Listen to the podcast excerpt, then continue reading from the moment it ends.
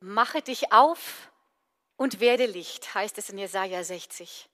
Und wir haben hier Lichtträger, die das belegen und die uns daran erinnern. Auch der Weihnachtsbaum ist so ein Lichtträger, der uns an diesen Vers erinnert.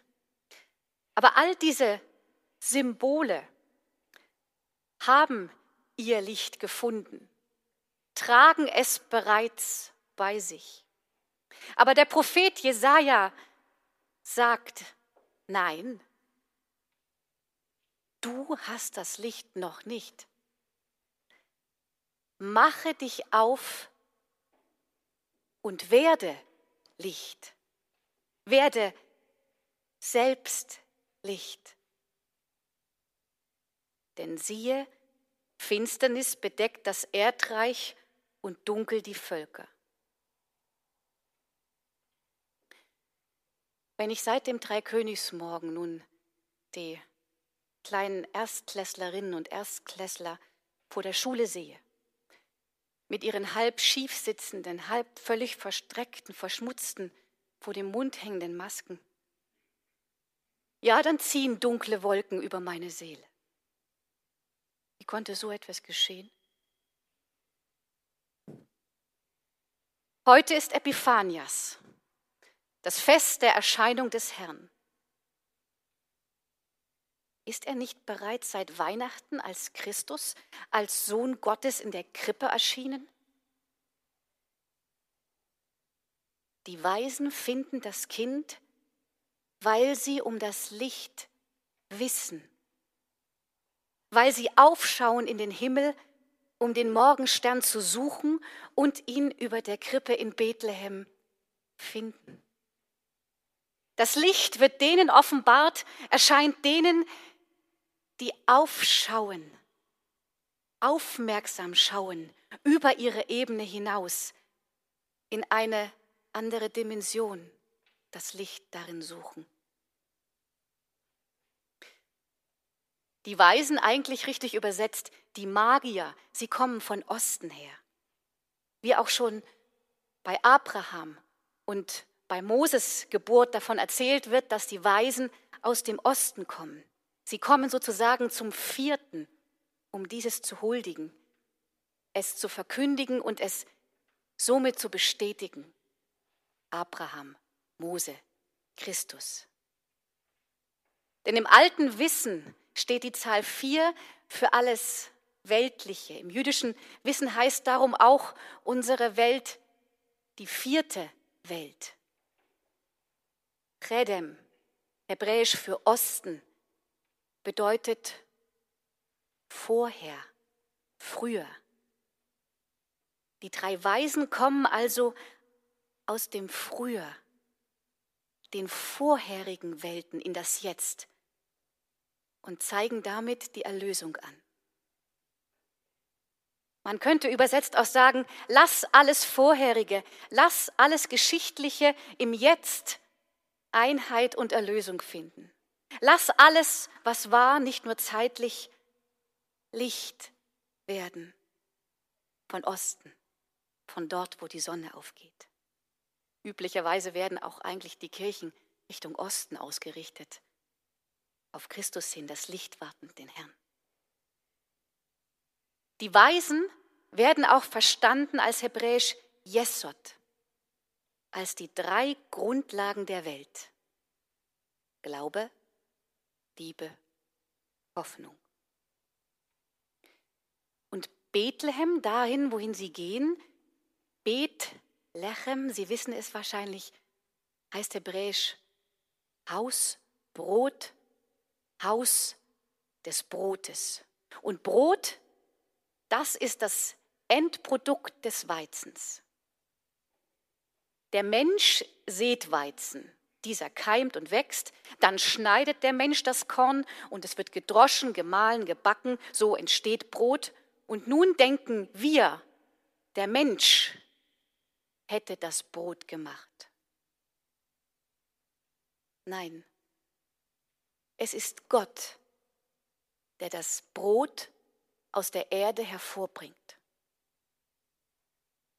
Aber Brot kann doch nicht wachsen.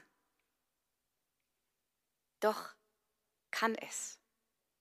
Genauso wie der Samen das Wunder des Wachsens schon in sich trägt. Alles ist schon vorbereitet im Samen, im Keim. Wenn die Weisen nach Bethlehem kommen, so heißt das also, nichts wird von dir gemacht, es ist schon da. Nicht du schaffst es oder schaffst etwas, alles ist schon vorbereitet. So wie es auch im ersten Johannesbrief steht. Die Finsternis vergeht und das wahre Licht scheint schon. Mache dich auf und werde Licht, werde was du bist.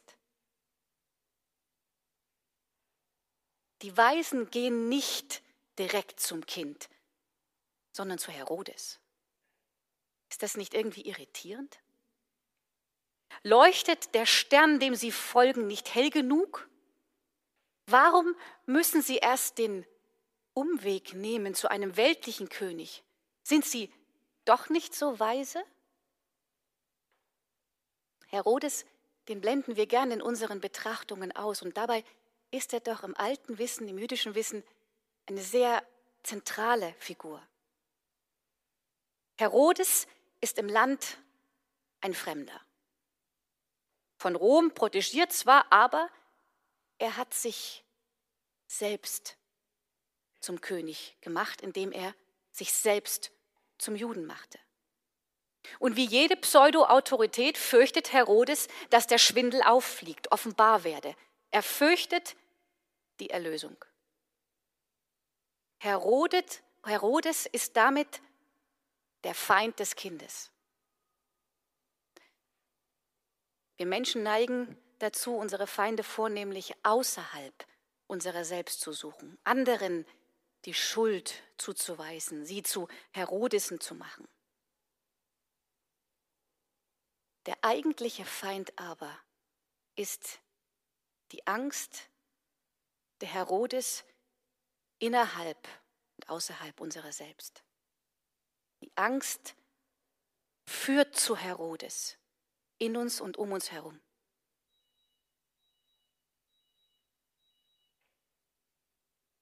Die Weisen kommen zu Herodes und dieser erschrickt. Er erschrickt davor, dass die Weisen zu ihm kommen. So wie wir vor allem göttlichen, großen, anderen erschrecken. Warum wohl auch genau 365 Mal in der Bibel steht. Fürchte dich nicht. Herodes gleich dem Feind in uns erschrickt, denn die Erlösung würde seine auf Prunk, Macht, verboten aufgebaute Pseudowelt, würde unsere Pseudowelt vernichten. Pseudo bedeutet als ob. Wir tun und leben so als ob. Ich schäme mich, wenn es opportun ist, mich zu schämen. Ich bin mutig, wenn ich mutig sein darf und die Gesellschaft es duldet. Man übernimmt die Regeln der Gesellschaft und die Gesellschaft tut so, als sei sie das wirkliche Königreich, als besäße sie die Wahrheit und den Weg. Und so betrachtet, wer regiert dann in unserer Pseudowelt? Herodes, die Angst. Herodes regiert in uns wie außerhalb. Aber wo ist dann die echte, die nach alter jüdischer Weisheit vierte Welt zu finden? Im Kindlein, verfolgt und verborgen in uns. Und sie ist gegeben. Sie ist da. Jetzt. Schon von vor aller Zeit. Können wir uns frei machen von unserer Pseudowelt, unserem als ob durch Glaube Liebe, Hoffnung, der Kunde schon immer dagewesener Weisen, können wir sie in uns integrieren, um eins zu werden in dem Licht. Und Licht werden? Ist das für mich möglich? Ist das für dich möglich? Herodes ist dazu nicht fähig. Eugen Drewermann zufolge hält er verbissen an der Leitlinie seines verirrten Lebens fest, die da lautet Macht statt Hingabe, Kälte statt Gefühl, Berechnung statt Spontanität. In den Bildern der Bibel ein Herodes Königtum statt der magischen Sternentreue zu dem jungfräulich geborenen Kinde. So Drewermann. Die Weisen kehren nicht um zu Herodes, sondern ziehen ihren Weg. Und Herodes, gleich dem Pharao bei der Geburt Mose, befiehlt den Kindermord. Heute, wenn die Weisen aus dem Osten zu uns kommen, können wir sie aufnehmen und damit den Feind in uns und um uns besiegen. Oder wir befehlen den Kindermord, stellen das Licht unter dem Scheffeln, löschen das Lachen, löschen die Wahrheit, Christus das Licht und es bleibt, wie Jesaja sagt, finster und dunkel. Unser Predigtext sagt dazu,